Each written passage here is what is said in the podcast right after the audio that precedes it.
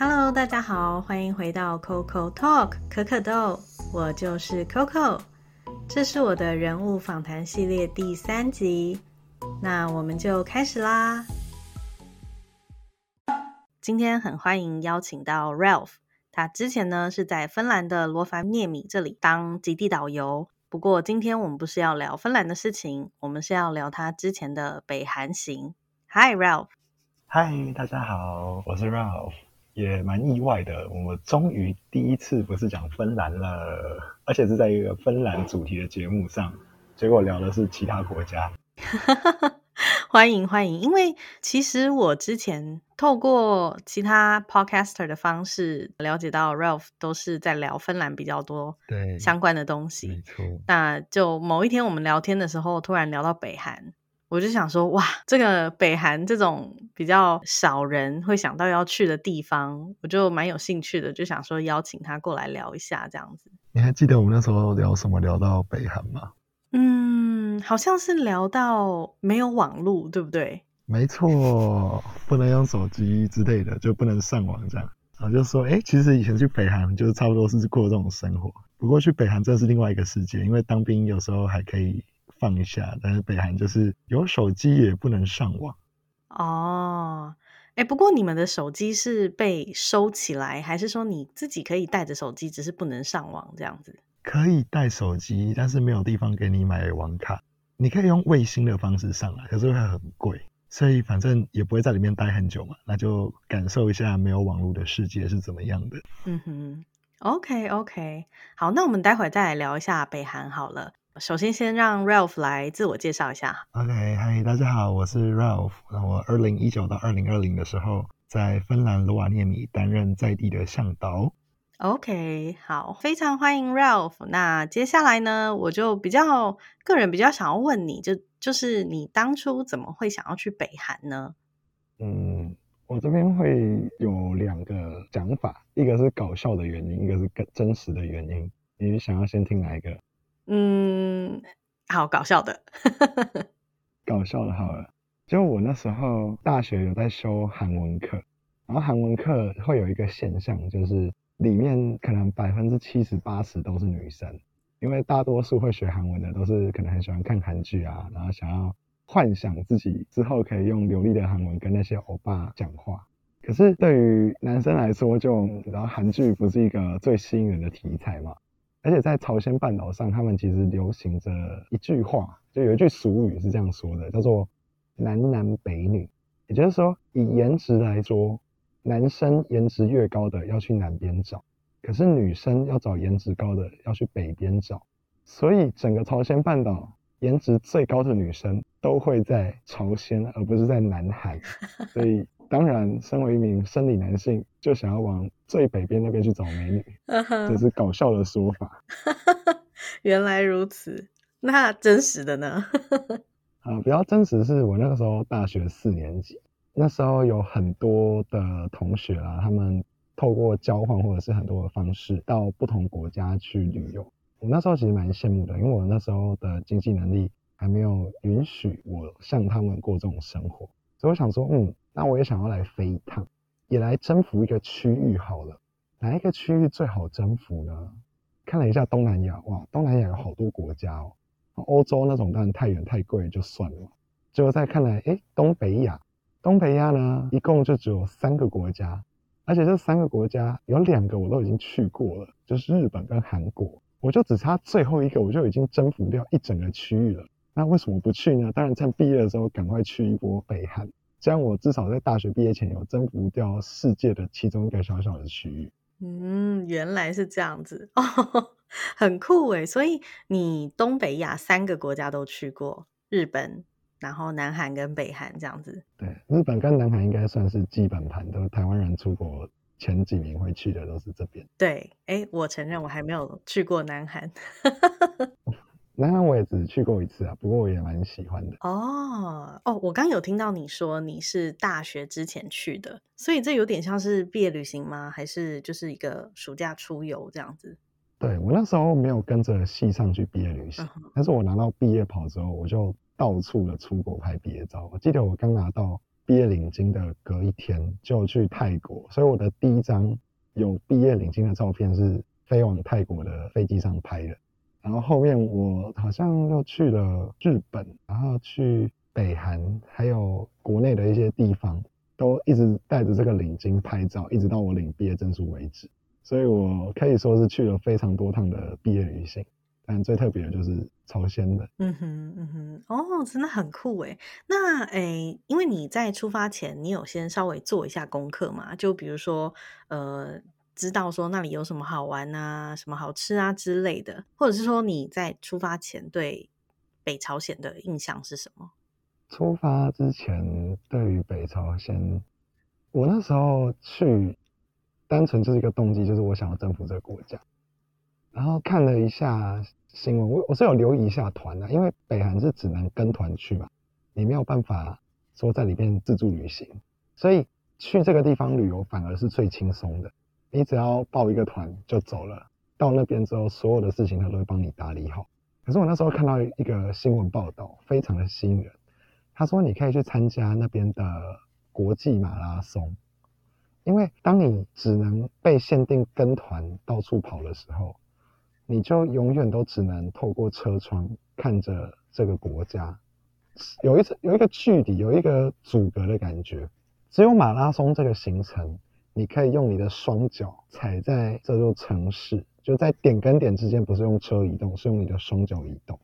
虽然说路线是有规定好的，但至少你是可以离开导游视线。嗯所以我那时候看，哎，我就是要这个团。其他团再便宜我都不要，我就是要这个可以跑马拉松的团。虽然我还没有任何的马拉松经验，这也是我到现在唯一跑过的一场路跑或是马拉松。就单纯只有找是全马吗？你可以跑全马，但是我不是为了真的认真要参加马拉松而去嘛，我只是为了可以在这座城市里面走路。所以我那时候报了最短的五公里，是有点后悔啊，应该报十公里的。嗯。不过呢，我那时候因为真的跑的时候都没有认真在跑，我就是跑个五步就停下来拍照，一直拍一直拍，到后来是呃好像几乎到最后一名，到我就是我慢到什么程度呢？是跑到五公里的人，他到一个地方会有人叫你要折返，因为不同距离的你会穿不同的背心。如果那个人他发现，哎，你的背心是五公里的，他就会站在五公里那个折返点，就是二点五公里那个地方，跟你说你不能再往前走了，你必须要折返。所以那些跑得比较快的，有些人可能五公里，他就是被迫要走原路回来，然后十公里或是二十一跟全马的才可以继续往前走。然后我到的时候呢，那个人已经不在了，所以我其实有超过五公里可以跑的距离，再走一些。一直到最后是时间真的快到了，才被他们的工作人员关心说：“你不要再往前走，你刚才折返。”哦，原来哎，所以你在那边跑那种马拉松，是我以为你报的那个团里面，就是说整个团都要带去马拉松。啊，是他这个团就是亮点，就是会让你去跑马拉松，它主打就是马拉松团。嗯，可是马拉松它只有占其中大概半天吧。它其他时间就是很一般的旅游团，可是很好玩的，就是因为它是对于朝鲜来说，他们是年度的国际盛事，也是极少数开放这么大量外国语参与的体育赛事。所以我们那时候进了体育场，就有一种自己是奥运选手的感觉，因为全场的人都会在观众席上帮你欢呼。嗯，他们人都会坐在那边，而且他们手机也不怎么好玩，也不能离开座位。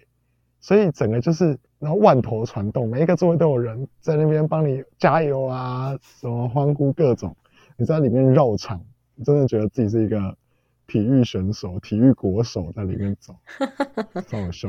OK，哦，所以它是一个，嗯，因为其实我是没有参加过马拉松啦，所以它是室外的，对不对？对。但就是围住一个范围，然后让你们去跑这样。它其实跟其他国家马拉松都一样，就是它把那些路都清空，让你在沿着那个固定的路线去跑，沿途会有一些休息的区域，就是补给站。我们一般如果你在台北或其他国家跑马拉松，都会有一些吃的啊、喝的，但他们那边只有水，而且不是温水哦，它是在你那时候大概零度左右，已经有点下雪的状态，然后他给你喝那种小杯的杯水，那整个都是冷的，而且越喝会越冷，这样还是蛮简陋的。哦，是哦，哇，哎，这这这种团听起来还蛮酷的。那你记得你当初去是花几天几夜吗？就是你的朝鲜之旅。我们从出发到回到台湾是五天左右，可是实际在朝鲜这个国家里面大概不到三天，因为朝鲜虽然近，我们还是得要转机嘛。我们已经不是坐火车进出了，我们已经坐飞机了。可是你看哦，台北到北京就要两个多小时，然后北京到平壤大概又是快两个小时，前后你要加什么登机准备的一些作业，还有转机的时间。所以我记得我们最后一天就是早上去平壤机场，然后太阳要下山的时候到桃园机场，这样一天就过去了。唯一就只有去首都机场，北京首都机场，还有两架飞机上，其他什么地方也没去这样。嗯哼，所以等于你是台北，然后转北京，然后再到平壤这样子。对，我们第一天去的时候，因为我们买的飞北京的班机是下午，所以是有在。首都机场附近的饭店住一晚，然后再搭隔天的高丽航空的飞机进去平壤。嗯哼，嗯哼，OK。所以有多一个晚上在北京。嗯哼，那你说你是参加他们的旅行团吗？是这个团是中国那边的团是吗？还是台湾旅行社的？我是直接买台湾的旅行社了。它这样有一个坏处是，你连在中国都不能自由移动。嗯哼。你就连飞北京跟北京飞回台北这一段，你都要跟着旅行团走。但是好处就是，你可以直接去找台湾旅行社处理，比如说你要办任何什么退费啦，或者是行程有什么呃需要更改的地方，你甚至人可以直接走进这家旅行社的办公室去处理。哎，我那时候因为其实是学期间翘课出去玩的，所以呃也没有那么多的弹弹性可以去调很多的行程，所以我想说。就撒钱买台湾旅行社，就直接去这几天就好了，没有特别去找中国那些比较便宜的旅行社。嗯，了解了解。哎，那你因为你说你是在大学期间去的嘛，这样你去玩的时候你是自己去吗？还是你有跟同学一起之类的？我曾经想要揪人，但是那个价格实在是很难揪到人，所以后来我是自己去，然后就跟一些。不认识的团员，就是一般的跟团旅游。嗯哼嗯哼，了解。哎，那你要去北朝鲜这件事情，你的亲朋好友们知道，他们有什么反应吗？我家人没有反应。嗯哼，他就把我当一般的出国。可是亲朋好友的话，我大部分是回国之后才说，因为去之前我就很怕临时有什么变数就没有去。人家在那边赞叹半天，说哇好酷，你回来要怎么样怎么样？结果后来没去，不是很糗吗？所以我比较习惯是回来之后再说，这样我才有比较多故事可以讲，就不会有那种啊，其实我后来没有去这种很尴尬的时候。啊，我懂这种雷声大雨点小的这种感觉。对对对对 嗯哼，哎，那呃，其实因为我对北朝鲜的认识没有很深，就是我也都是听很多故事啊，然后什么记者进去采访，我知道说他们在里面的消费都是用人民币吗？还有美金是不是？对我们外国旅客会去的商店都会用人民币，但是他有一家百货公司，唯一开放给外国人去的百货公司，我们可以在那边直接换朝鲜币，那是我们唯一可以用朝鲜当地货币的地方，就只有那个店，其他地方都用人民币。而且我刚刚说它不是最高级的百货公司吗？这时候你脑中可能会开始浮现什么微风啦，还是什么星光三月那种，有没有？呃。请把它换一个想象，把它想成国军福利社，差不多是这种感觉。他们最高级的百货公司，我们去逛起来就像国军福利，也差太多了吧？我刚本来还想说，就是像家乐福那样吗？对，我刚刚也想一度想说，是不是要讲家乐福？可是我在想，没有，没有那么高级，没有那么高级。国军福利社是最最贴切哦，是，所以他们也不是那种高楼，是高楼大厦嘛，但是里面就像是国军社这样子，大概四层吧。他只有给我们在一楼去买东西，然后二楼、三楼是其他功能，可能有个什么用餐区那些。我那时候到二楼去上厕所，结果上完厕所要洗手，对不对？它的洗手槽是没有水龙头的，你要去旁边的一个。呃有点像浴缸的容器里面舀水起来洗，这是他们最高级百货公司那个时候里面的样子。哎，真的很酷哎，没有办法想象。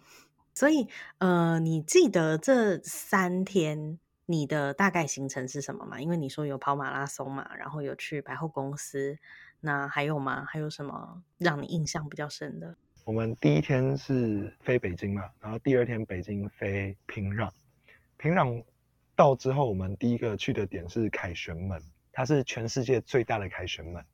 导游永远都会说，大家都知道那个巴黎凯旋门没有我们比巴黎那个还要大，我这是事实，那个凯旋门确实比巴黎的还要大。虽然我还没有看过巴黎的，我就是看维基百科的数据是这样。另外有去金日成广场，金日成广场就是我们最常看到新闻上那些阅兵的场合。我们在里面走的时候，你就会觉得很不真实，那些电视上看到的场合，居然是。你现在脚踩的地方，而且它旁边有一条河，那时候又是夕阳西下的时候，说真的非常的漂亮。嗯哼，哎，等一下，那那我顺便插问一下，你刚说那个金日成广场是不是就是有三只手，然后举着举着什么镰刀啊，什么什么之类的？不是不是不是，金日成广场是，呃，它没有雕雕像，那些是在另外一个地方，就是有。金日成跟金正日的雕像是另外一个地方，那个地方我没有去，当然那个去平壤是必去的地方。金日成广场是一个很大很平的地方啊，然后它旁边都是国家的权力中枢，所以任何重要的政治活动都会在那边举行，就有点像是我们的凯道那种感觉。然后哦，我们去搭那个地铁，那边的地铁是蛮有名的嘛，而且蛮漂亮的，不过就只有搭一站。而且搭地铁，它会有一节车厢是专门给我们这些游客去的。如果你在那节车上，那节车厢看到有当地人，那应该是什么政府官员之类的。因为据我们同团的团员说，我们有人一进去车厢，当地的人就很惊悚的赶快跑到别的车厢去，然后我们就只能坐那么一站而已，就去看一下、拍拍照、走马看花就走了。这是他们的地铁，所以你在那个车子里面是可以拍照的嘛？就任意拍照这样子。我们几乎全程都可以拍照，从你抵达的那个时刻，一直到你离开的时候，几乎都可以了，只有一点点地方不行。不过也没有真的没有想象中那么严格，像有人去一些，比如说新疆好了，新疆我觉得我听到的故事甚至都比去朝鲜还要严格。他不会照片这样给你一张一张检查，他只是入境的时候会先确认你有哪些摄影器材，你就写一张表登记，他就看哦，确实有这个数量的摄影器材在这里就好了，就可以入境了。出境甚至也都没有管。坐飞机的话，坐火车据说查的蛮严的。当我出境离开北韩的时候，那个 X 光过的速度跟在松山机场过安检差不多，超级快。嗯，嗯哼，嗯哼，OK。因为其实以前看到很多深入调查，他们都会说，你光是一上高丽航空，他们就会开始要你填一些表格，然后，呃，上面就会有一些比较像是文宣的一些读物，包含你带了什么书进去，他们都会问你是不是有吗？有有这种事吗？哦，书是禁忌哦，不要带书。因为带书会非常麻烦，但是你照相机、摄影机，你不管带的多厉害的，除非是到看起来就是记者的，不然都他都不会管你。像我们团里也有记者去，可是他就是不能说他自己是记者，就很麻烦了。所以你有大概记得他们大概有什么禁忌吗？哎，等下我我先说一下好了，因为我之前在稍微查了一下资料的时候，他是有说到其实。因为刚有提到，在北韩你只能用人民币啊、美金啊、欧元这样子。那如果拿你拿出南韩的，他们好像会不太 OK，对不对？这算禁忌吗？为什么要带一张南韩的钞票去？可能有些人就想说，嗯，可以用。哪有那么没那么无聊？你也你应该不会带个，比如说新台币要去中国大陆买东西吧？还是去港币要去澳？哎，还是港币可以去澳门啊？还是说你带一个什么菲律宾披索，然后要去越南？应该不会吧？对啊，好妙，怎么会有人这种想法？对啊，因为我就不晓得，我就是在网络上看到有人说，哎，去北韩不可以带南韩的币哦，然后就想说，嗯，对啊，这不是应该的吗？对啊，很无聊哎，那你也不会在北韩的币去南韩玩嘛？嗯哼，对啊。那还有吗？还有什么禁忌吗？说你刚刚说不能带书啊，还是什么的？是你导游有大概提过什么吗？嗯，不能自由活动嘛，这应该蛮正常的。我觉得有点像是我们现在有那个什么博流旅游泡泡，也不能说晚上的时候自己跑出去逛。而且我们住的酒店都是那种涉外酒店，它都交通不会很方便。很多人大部分会住什么东郊岛，我那时候住的比较好，住的是西山酒店。西山酒店是平壤最新的一间酒店，可是它就在一个荒郊野外，你走出去要一段距离才会到市区。我记得我那个时候有一个晚上就跑出酒店的大厅。也没有想要去市区，因为太远了，我总不可能说冒着生命危险这么跑这么远，出了去不知道回不回来，还是在中间被枪毙，所以我就只是在中间可能停车场稍微跑个步，然后那个地方因为它没有什么光害，所以星星其实非常漂亮。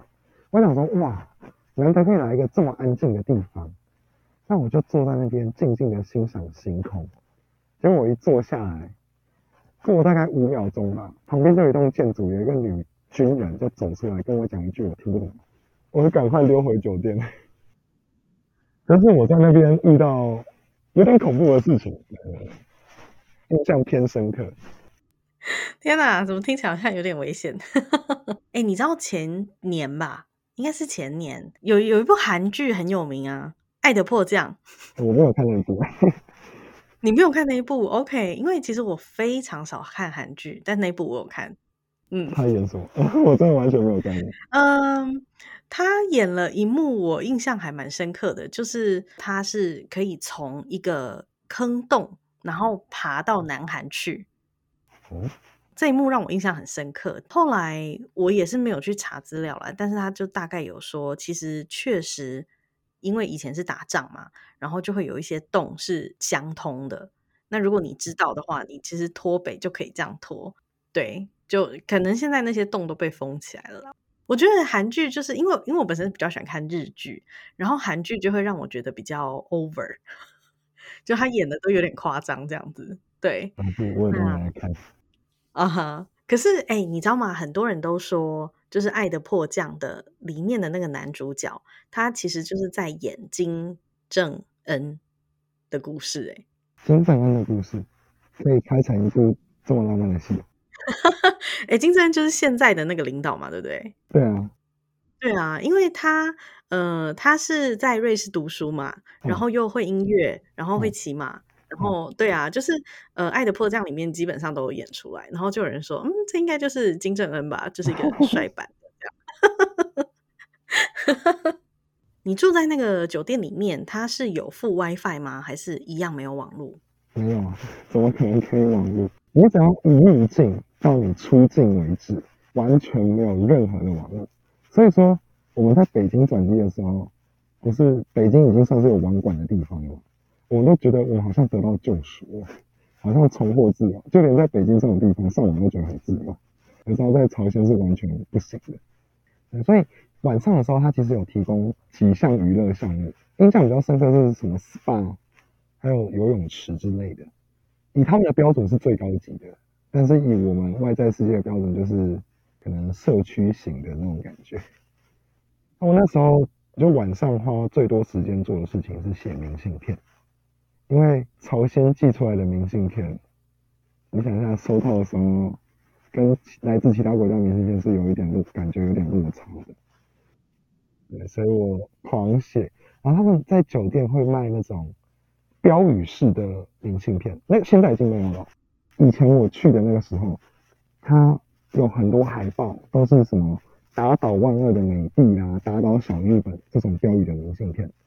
我买爆，狂买，我就买那种什么打倒美帝的明信片，然后把它寄到美国去，有到，有到哦，超酷！我还给它寄到日本去，都有到。哎，我好像没有寄到南韩啊，但是日本跟美国这两个跟朝鲜这么敌对的国家都顺利抵达。所以虽然你只有去三天，因为其实我上网看了一下，我有看到很多人都去呃板门店，然后什么太平山。板门店是必去啊，就花了一天的时间跑到板门店那个地方，就两韩交界蓝色小屋那边嘛。那个光车程就有够久的，好像单程可能要四个小时嘛？哎，有这么久吗？好，忘记了，反正蛮久的。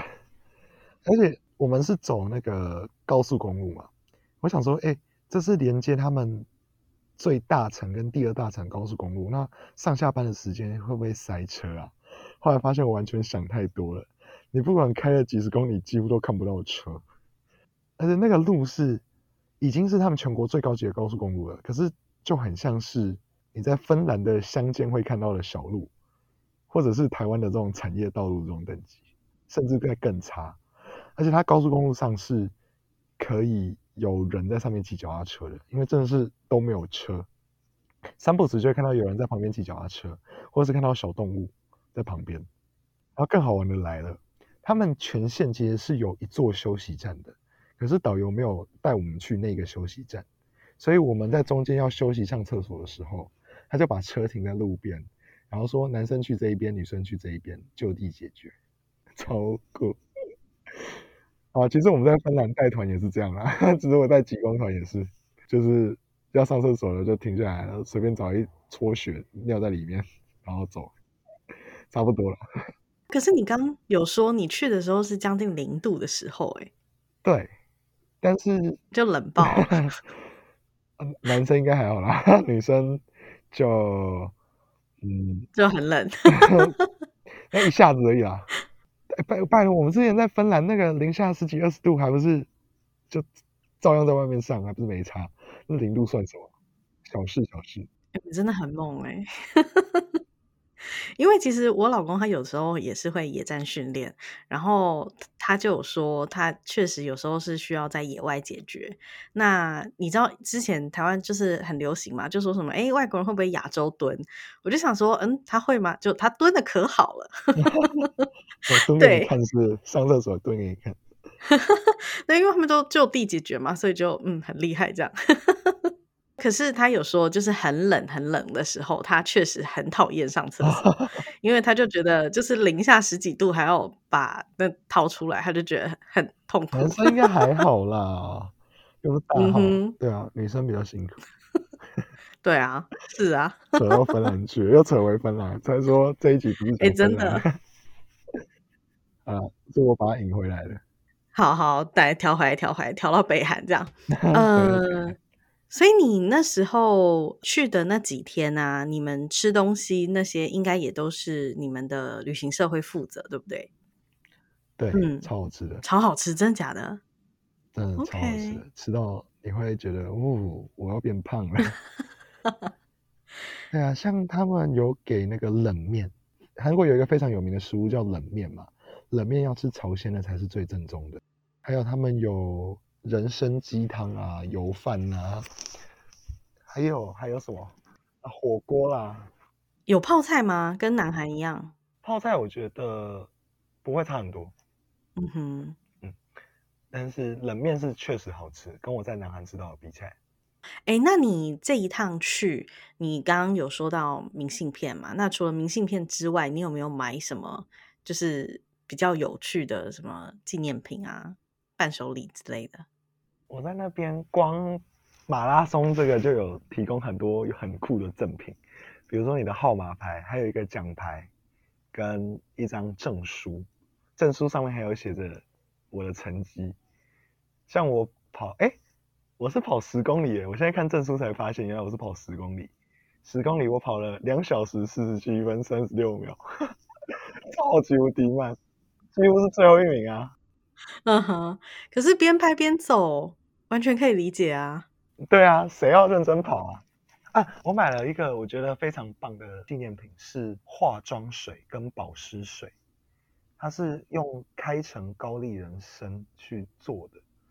它那个化妆品真的是跟南韩会看到的是完全不一样的，那个香味，整个人参的香味这样直接渗出来，真的真的是，哦，超香，那种很天然的感觉。这又让我想到那个《爱的迫降》里面，男主角是军官，然后女主角她就是有在做化妆品这一类。哎，那个化妆品、化妆水真的是，我买了几瓶回来送给一些女生朋友啊，真的是不是在我们外面会看到那些化学成分的化妆品可以比拟的，真的很棒。虽然我没有在用，我只有拿去送人而已。哎，我有留一瓶，后来我自己也擦了一下。虽然那瓶擦完之后，我也没有再碰其他化妆水，就用那个。嗯哼，哎，那你在当地啊，就是因为你毕竟有在那边消费嘛，你觉得那边的消费的呃情况是怎么样？物价吗？对啊，物价，物价方面，物价我觉得没有特别留下深刻的印象，应该就是不贵了。而且说实在，在那边我已经没有在管物价了，因为你下一次来不知道什么时候，所以就是给他买爆。真的，我完全懂哎。尤其买那个明信片跟邮票的时候，我真的是，我应该寄了三十几张明信片吧，才去不到三天这样。对，那些明信片现在都已经绝版了，都是抗美抗日系列的，照片就会把自己朝鲜画的厉害，然后日本、美国都是很糟、很惨、很卑鄙，所以你就要把它踩在底脚底下啊，拿飞弹去打它，真的很有趣。因为现在朝鲜他们已经没有在张贴这种打倒美帝这种标语的海报了，所以明信片也都撤了。我后来有大学的同学去，就说都找不到了，他觉得有点可惜，所以我觉得我很珍惜那时候还有买得到。我我想要知道一下，你的导游是台湾人吗？还还是中国人？还是北朝鲜的？我们如果出去的话，会有一个随团领队嘛，领队是从台湾陪我们出发，到我们回到台湾为止。这是台湾人，到当地会有地陪导游。地陪导游他们每一个团都会固定是一男一女。第一天女生的导游会穿传统服装，他们会找当地可能是外语学校的人，有受过训练的吧，来当我们不同语言的旅游团的导游。所以像我们这种就是学中文的人的导游，然后据说台湾的旅行社有固定在跟这一两位导游合作。所以，据好像领队吧，还是旅行社的人是说，他们比较长期合作，就比较有默契，就会知道哪一个导游的状况是怎么样。嗯。然后降落之后，当然第一个都是介绍哦，我们平壤的顺安国际机场现在有一个新的航厦，那航厦真的是还蛮漂亮的。然后开一开就跑到平壤里面。不过你听导游介绍的时候，是不会出现北韩这个字的，因为他们不会自称自己叫北韩，他们自称自己都叫做朝鲜。南边的就叫南朝鲜，不会讲南韩跟北韩，也不会讲韩国，所以我们在那边讲话的时候，也不要讲出，比如说북韩，就是北韩的韩文，这在南韩可以，在北韩不要出现这个字，一定都是讲朝鲜朝鲜。嗯，哎，其实我发现我自己也是蛮习惯讲朝鲜，你知道一开始我在打仿钢的时候，其实我全部都是打朝鲜朝鲜，只是我后来就不晓得为什么就把它改成北韩这样。因为我觉得朝鲜跟南韩是不同的国家，然后对我来说这样比较好分。哎，所以他们导游的就是那个领子，不是领子，就是差不多衣服上都会别那个吗？哦，对，都有都有，就是别一个他们领导人的小徽章。那他们会跟大家比如说宣传嘛，就说他们伟大的领导人怎么样之类的。哦，会哦，我们从平壤到开城板门店那边那个车程，就是沿路都在讲这个东西啊。他们的说法都是美国跟南韩联合入侵他们朝鲜，所以他们才反击嘛。跟你在南边或是美国听到的故事不一样。然后说他们多努力去打回去，然后守住了他们这块领土之类的，就花了两个小时四个小时这边讲那些爱国教育，然后我们就当做一个故事来听，这样。哦，我哦，很有趣。哎，而且我很记得，因为你刚刚有提到你在板门店，然后看到那个南北韩的交界，那我。印象很深，就是在《爱的迫降》里面，他们因为就是男的必须要回到那个北朝鲜去，然后女生就是又很想要见他，然后他就不顾大家的阻止，然后就这样往他狂奔过去。然后我心里就想说：“OK，这也太夸张了。”那个地方就是最有名的是四栋蓝色屋子嘛，然后线就是画在那个屋子上。我们到那边的时候。第一个特色是手机终于有讯号了，是南韩的讯号，所以会跑一些呃欢迎来到韩国的简讯。然后在那边我们可以直接就对望南韩的建筑，所以在那之后，不管是文在寅跟金正恩的会面，还有川普跟金正恩的会面，都在那个地方举行。所有跟两韩有关的重要场合、呃政治的事件都是在那边举行。去过之后再看，就会诶有另外一种特殊的感觉。就到的时候有一种特殊的感觉，因为那个熟悉那个那个画面，对我们如果有看两韩新闻，已经是最熟悉的画面了。现在你人在那个地方，整个就是哇！我现在居然在这种新闻最常报道的地方，然后离开之后就是哦，这件事件就是我那时候人在那个地方，那感觉特别不一样。当然，我们就没有办法像金正恩一样，什么脚给他跨过去，真的，对，因为我觉得很多时候，因为听起来你也是喜欢旅行的人嘛，我就真的真的觉得“读万卷书不如行万里路”这句话真的是没错。很多时候就是你真的要自己去体验，对啊那，种感觉很不一样。我北韩就是不能不能到那么深入了。嗯哼，不过也不错诶，有我这个机会。对啊，嗯，这个东北亚三国征服，然后看一下那个照片，就是我人后面是那个蓝色小屋。可是我觉得比较可惜的是，有些行程它会真的带你走进去那个小屋，所以你好像可以在里面看到桌子里面就放一条电话线之类的，那一条电话线就是国界。但对我们是比较远方的看，所以只能看到那条线。哦，所以你没有到里面去。对，已经很近了啊！我们只要再走个大概十秒钟、二十秒钟，就会到南韩了，嗯，OK，非常非常近。我现在脑子里面都是那个《爱的迫降》那个画面，而且，哎，你知道有一部电影吗？就是我记得在那个朝鲜是禁止播放的，就是《刺杀金正恩》，我觉得应该不止这部电影在朝鲜禁止播放哦。因为它整部片就是非常非常的争议，所以我印象就很深啊，就是那一部，然后再跟《爱的迫降》这样，就这两个跟北韩有关的东西。哎我们在那边看的电视啊，都是当地的电视嘛，所以都蛮无聊的。他有时候会播一些国外的东西，哎，你真的有看到那个李春基主播吗？好像没有哎、哎、因为我们住涉外酒店，所以可以看到中国大陆的电视频道，可以看到央视那些的。但李春基就没有特别印象，可能是没有，因为我现在看照片也没找到，所以应该是没看到。如果有看到，一定会把它拍下来。嗯，哎、我我突然想到一件事，就是因为你刚刚说你们从平壤到那个板门店的时候，就是要开车嘛，然后开他们的高速公路。那他们这样一路上，因为我印象很深，就是有有人说，也不是有人说啦，就是我有在某个地方看过，他们是没有呃红绿灯，是不是？就是中间是有一个警察吧，就是在指导大家这样。哦交警哦，对，在市区确实有，真的没有红绿灯吗？对啊，没有吗？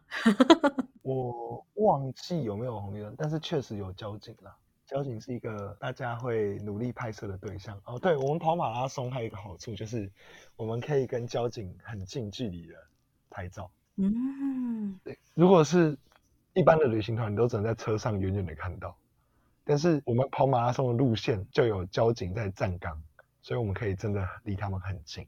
不过马拉松我觉得最有趣的是，它提供一些我们跟当地人接触的机会。如果你会讲朝鲜语的话，所以你之前大学的时候是修韩语的，不是，那韩语是我大四不知道要修什么课，就把它丢进去我的课表里，然后就选上的。我不会韩文啊，我我我修了韩文课之后，韩文反而更烂。哦，韩文老师对不起，我很喜欢韩文课啦。但是自从就是要开始什么考试啊、文法之后，我就只能开始乱掉，然后就没有再碰了。所以现在韩文就是停留在一个会念不知道意思的一个状态。所以我我还是知道那些字要怎么念，然后听到音大概还是写得出来。对，但是什么文法什么的全部都不会。那现在会的单词量比我上韩文课之前还要少。嗯，哎，其实我觉得多看一个国家的戏剧，你真的会知道很多他们的词，因为我就是比较喜欢看日剧，所以其实日文我会比较多，那韩文的话我就真的不太会。我妈她很喜欢看韩剧，所以她就是这种简单的什么，啊，你好，say 哦，然后什么什么之类，就是更难的，这些她都会，我觉得她超厉害的。哦，我以前曾经也会一点点，现在都还给我的韩文老师。都忘记了。那芬兰语呢？芬兰语吗？我还记得哦。芬兰语，因为我本来就没有学会几句，所以我到现在都记得我会的那些东西，就是 Hey minu nivanion rali idos。好没了，好像几乎没有了。我还记得我名字啊，rali，我芬兰文名字，这是我的钟表行老板教我的。哎，这样很厉害了，而且你那个 R 的音超强哎。这有准吗？我不知道我 弹的对不对。呃，英文完全不会弹啊。练一下练。哎，芬兰文有很多这个音哎，很多。罗法涅米，罗瓦涅米这个字也是啊。罗瓦涅米。罗瓦涅米。对，我我发现我的 R 只有在前面我才有办法，就是这样，罗嘎这样。但是如果在中间在后面我就没有办法。哦，那个托尼奥这座城市啊，托尼奥，T O R N I O。托尼奥。之类的吧，啊，其实他在中间我也没有弹得非常好，但是在字首我都还 OK。哦，哎，那韩语有没有这种比较难的发音啊？对我们台湾人来说，呃，有，比如说“叶”，嗯，那个日本这个字好了，就是 I L 这种感觉，或是 I T H，I L T H 这种感觉，I L T H。所以像日本的韩文叫做“日本”，日本，对对对。就是你那个日的那个音要有一个一然后带出一点 th 的感觉，但是又不是 th 的音。日本，这个音算是韩文里面最难的。嗯，对我们来说。日哦，哎，等一下，我有问题。你刚说日本，日本，对不对？那如果是金正日呢？它是有一个日。Kim Kim 金日成好了啦，金日成叫做 Kim Il Sung。是啊，是吧？我要看一下，我忘记我要看一下字母。等一下，金正日叫 Kim Jong Il，Kim Jong，金日成叫 Kim Il Sung，Kim Il Sung。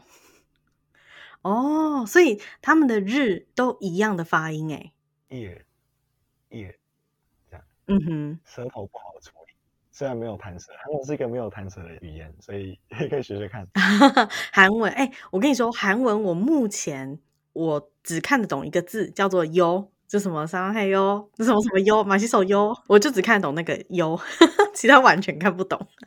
啊，韩文学字母大概只要要两三天就可以全部背背起来，它没有很难，很难的是后面的文法那些。嗯哼。比日文还简单哦！哦，好好玩哦！哎，我觉得日文算简单哎，就认得这些字母啦。以认得字母来说，呃，对啦，因为韩文韩韩文好像是有个系统的，韩文就很简单。它它当初设计就是要让它变得很简单啊，所以它的母音就只有那几个，就有点像窗户往上、往下、往左、往右的边框。然后短线有多一条短线，就是有一个 Y 的音，所以就是啊呀。哦哟，这样哦。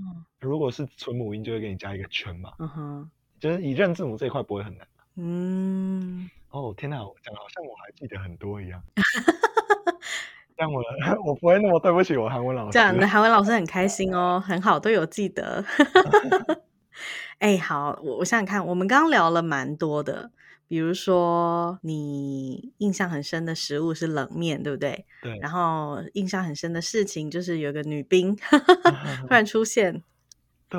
哎，这真的会吓死。我只是想要看星星，哎。然后在这种没有光害，一座大城市可以光害这么少，是一件很难得的事情，哎。一个国家的首都没有什么光害。哎，我我突然想到有一件事情想问，就是呃，我记得。在北朝鲜那边，他们是有自己制造一些手机，对不对？他们的手机不是常见的，什么 Apple 啊、Samsung 啊、小米那种都不是，对，就他们自己的。对，嗯，他们手机有一个自己的品牌，嗯哼，阿里郎手机 是智慧型的吗？还是是是智慧型的，界面是智慧型的啦，但是它里面实际上的功能一定跟外面我们熟悉的品牌有一段落差。但是我有用他们的手机哦，因为导游借我他的手机，请我帮他拍照。我觉得以拍照这个功能，感觉起来跟一般安卓系列的手机不会差很多。嗯，画质呢也还不错。呃，对，就跟我们普通中低价位的安卓手机差不多。哎，中间价位啦，低价位可能还赢它一些。这是我唯一有摸到他们手机的时候。我感谢那个导游也让我摸他的手机，结果我帮他拍照。哦，好酷哦！所以你有跟那个导游聊天吗？就是用你仅知的韩文这样？导游用中文聊就可以，他们中文跟母语，他们中文超级好，也是也是，然后接待我们，所以就会聊哦，聊他们的军训。他们国家很重视军训嘛，因为他们军人啊、国防这些是整个国家非常看重的一环。其实就连在中国大陆的军训课，也是在他那边的大学生来说扮演的非常重要的一段回忆。我就跟他们说，哎，我们台湾当兵大概是怎样啊？四个月。虽然我那时候还没当，可是光讲出“四个月”这个词的时候，那个女导游她就说：“哈，你们当兵才当四个月，比我们军训还要短？什么？”然 后他们当兵啊，我其实我有有点忘记他们军训在干嘛。我记得应该是跟中国大陆的军训课不会差到很多，而且就是摸一些武器啊，然后呃干部叫你做什么就做什么。记得是这样，但是他已经不是说刚去然后回来，所以回忆有点小小的淡忘。我记得有提到这一段，还有提到他们的读书好了，读书就是如果是这种导游，都是他们的外国语大学出来的。嗯，如果是其他哦，诶，北韩最好的学校好像叫做金日成大学。哦，金日成大学，哦，就是。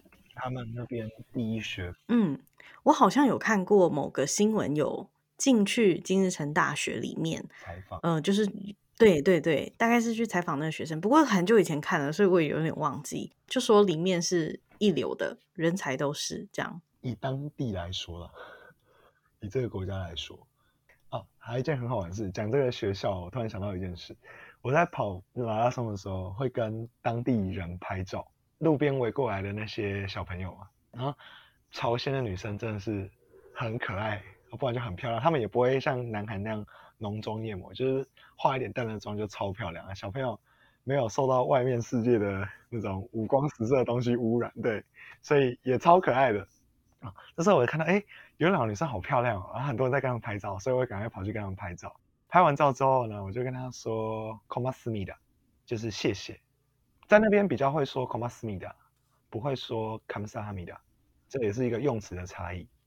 我跟他讲完之后呢，他就说：“哦，我们是中国人，我们来这里交换的。”我说：“喂，哇，你从别的国家跑来平壤交换，超酷的！我还没有听过台湾有谁跑去平壤当过交换学生啊。可是北韩他们当国外交换学生也是很少了。可是我真的觉得，只知道跟他们聊天，因为我对于大学生活。有交换学生这一环是非常熟悉的，因为很多人都会做这件事情。跟他们聊一聊，就会发现，哎，好像有点干掉，因为他们比较没有这样的机会。只要突然再想一下，才会发现，哎，哎，对对对对对，他们可能没有那么多可以到国外交流的机会，或者是最多都是到中国。嗯，哦，所以中国人进去到金日成大学交换，我不确定是不是金日成大学，但是是。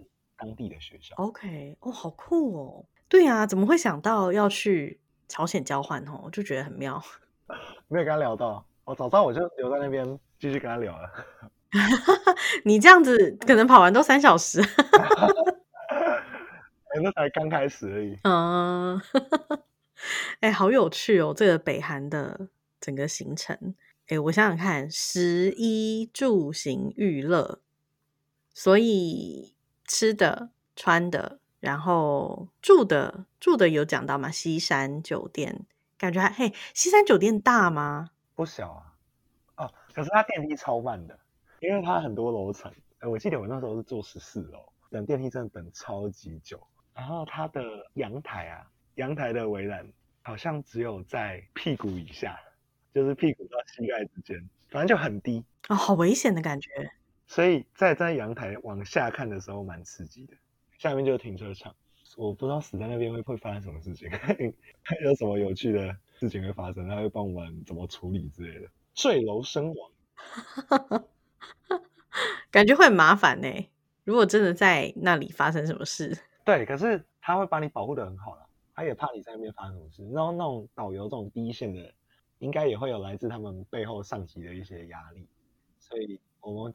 会被照顾的非常好，嗯哼，哎，那所以你这样整趟大概算真的朝鲜行是三天两夜这样子？对，哎，等下我发现我住的房间是二十八楼，二十八 哦，所以真的是很大的一间饭店哎。对，而且好像也不是最高的。OK，哇，对不起，跳出来，你刚刚说三天两夜，然后没有没有没有，我就是说，你觉得这样玩下来，你会想要再回去一次吗？会，超会。我觉得在朝鲜三天两夜最让我怀念的就是一开始讲的不能上网这件事情，因为那几天完全没有外来讯息的干扰，所以你可以很尽兴的去看这个地方的每一个东西，不管是风景啊，或者是人，还有什么星空，然后你也会很努力的跟旁边的人讲话，不会说坐在同一桌吃饭，结果大家都在划自己的手机，完全不会。所以那几天，我觉得是心灵上的一种休息，没有那些呃早上起来在那边看讯息跑出来啊那种感觉，其实呃有时候会觉得压力蛮大的啦。所以我是觉得，如果有机会，是会想再回去感受一下那种完全不能上网，而且是在一个国家的首都还完全不能上网的感觉，还有人全部都帮你打理好，这感觉很怀念。不过它的问题就是。价钱比较高，嗯，你你哎，好奇可以问一下，这样去多少钱吗？我记得我花了五万吧，将近五万，五万我觉得还可以诶。我我我是高价团，而且我比较晚定，因为我那时候还不知道期中考是什么时候，我是等到开学之后才确定，我这几天可以翘课，然后才说好，那我就定吧。所以大概花了快五万块。嗯哼，我觉得五万还 OK 耶。如果说包含整趟机票，然后住宿，还有所有交通，有吗？有包吧，全包，对不对？对。但其实去北韩真的不需要那么贵了，尤其是如果你买中国的旅行社去，又是坐火车去的话，真的是可以比较便宜。但火车就是你火车啊，但火车就是你要坐八个小时。哦，好久。那飞机大概一个多小时。那火车的好处就是你可以看到沿途的景观变化。尤其是你过中国跟朝鲜的边界的时候，你可以比较仔细的看那边窗外的景色长什么样子。坐飞机就是，哎，起飞哦，就这样哦，旁边有云，哎，到了，对。然后飞机的好处就是，它不会在飞机上检查你的东西。你下飞机之后，因为一堆人在排队，所以入关会比较快。你离开的时候要出关也比较快，不会被检查的很仔细。火车就会有这个问题。那你有觉得那个高丽航空它的设备怎么样吗？就是还算新，还是大飞机、小飞机什么之类的？高丽航空的飞机是俄制的嘛，所以不是波音，也不是空巴。我们那时候坐的已经是高丽航空最好的飞机，是 TU 二零四。我觉得坐起来有点像 A 三二一那种感觉。哎，你知道 A 三二一是什么样的机型吗？我不知道，我只 坐过。我印象最深的飞机是 A 三八零，就是没那么大，对，Emirates A 三二一或者是七三七，有点像是，比如说你在欧洲的话，就是 Ryanair 跟 EasyJet 会用的那种飞机啊。OK，啊，那我就大概知道，嗯，或是我们这种区域航线会用的。嗯，里面的内装，我觉得都差不多。那吃的话就是一个汉堡跟一个喝起来很像感冒糖浆，对对对，很奇怪的饮料。嗯哼，然后它上面有两样我觉得很棒的纪念品，一个是呕吐袋，一个是纸巾，擦手纸巾。因为你要看到这种 air cordial 的小物，真的就 很难得，所以我有拿了一些回台湾。其中一包纸巾，我到现在都还放在家里，都还没用。哦，那他们机上会有那种免税 shopping time 吗？我不是很记得，因为我通常没有在买免税品。但是他们哦，他们机上的娱乐系统好了，他们是没有个人荧幕的，所以就像我们以前，比如说你如果搭长荣的三二一，或是华航的七三八这种，它有在头顶的荧幕，就不是个人的，那荧幕都是播那些朝鲜的表演。什么唱朝鲜语的歌啦，还有一些什么政令宣传之类的吧，大部分是表演啊，印象比较深刻的。那他们他们的空姐都超级漂亮，是那种国家级的千金那种感觉，真的是超美。但是你不能给她拍照，我们有人会就偷拍他们，啊，如果被他们发现，你的摄影器材就会被收走一阵子，然后他再还给你，是不会发生什么事的。那会删掉你拍的吗？哎，也没有哎，或者是你要删给他看，但是也可以用还原软体啊。啊，也是。对，可是那我那个空姐真的是超正的，不过就跟电视上看到的同一群人啦，就那几个人会飞国际线，他们中文也讲超好的。我去的时候比较保守一点，回来的时候我就狂拍。我还记得我一坐飞机，我就开始拍外面的机场。他们那个顺安机场也是很酷，全部都是高丽航空的飞机，然后也没有波音，也没有空巴，都是那些俄制什么一流三型的飞机。嗯哼，你说的俄制是什么俄？什么制？俄罗斯哦，俄罗斯，OK OK，嗯哼，对，俄制俄制系列的飞机，因为波音跟空巴好像不能卖飞机给他们，这都是俄制的。但我觉得很可惜，因为我们做的 TU 二零四的机型太新了，我其实想要做那种旧一点，甚至是螺旋桨类型的一流升飞机，那种更有独特的感觉。然后它是那种四个螺旋桨的那种飞机，因为 TU 二零四就长得很像我们一般两个引擎挂在飞机机翼底下那种，太平常了。就是国内线的那种，像因为你刚刚说的那种小小的飞机，Ryanair 那种，我就觉得它很像是从赫尔辛基飞到 Rovaniemi 的那种小小的。哦，对对，三二一。对啊，对啊，对啊。对，A 三二一。嗯，你是整个团里面年纪年纪最轻的吗？当时好像是，但是也有几个跟我差没有很多岁，现在现在也没有跟其他团员联络了。所以我也忘记其他人是年纪多大，但我记得有两个人，他们是在背包客栈上互相揪的。就有一个人说：“哎，我想去朝鲜，有没有人要陪我去？”然后就有一个人说：“那我我我。”然后他们就就一起去了，很有行动力，说走就走。对，而且其中一个人还是我们团里唯二的女生，另外一个女生是记者，然后也有那种很认真在跑马拉松的。就一直都跑四十二公里的那种，四十二点一九五，但是大部分都是我们这种，想去那边看看有什么新鲜的。对，我那个会跑马拉松的人，他是跑到什么程度呢？我们不是第一天先在北京过夜嘛，第二天才从北京飞到平壤，他连那个晚上都去跑北京机场，哎，就那种连外道路那种，他就真的人行道那边晚上哦很冷，他在那边跑。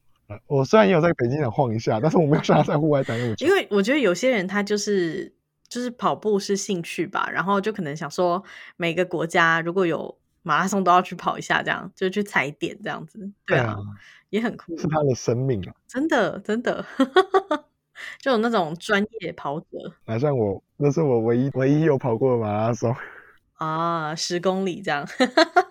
哎，台湾有很多这种。比如说海贼王马拉松，对不对？还有 Hello Kitty 马拉松，我记得啦。对啊，有很多，但是我都没有去跑啊。哎，其实我是老实说，蛮想参加一两次看看，因为他每一次看到人家在那边打卡，就很多你知道，网美朋友都会去打卡，然后就就装的漂漂亮亮，然后去跑马拉松，也不知道他是真跑还是假跑，但是就拿了很多欧米亚给，就就跟你刚刚讲的一样。应应该会比我在北韩拿到的好啦。我在北韩拿到只是因为它有北韩的一些标志之类的，像我们有拿一条毛巾，它上面就是写二零一八四月六号平壤万景台马拉松。但那个毛巾我现在我已经忘记我要放放在哪里。好酷哦！哎，所以你有印象你那时候去跑马拉松，就是有很多人吗？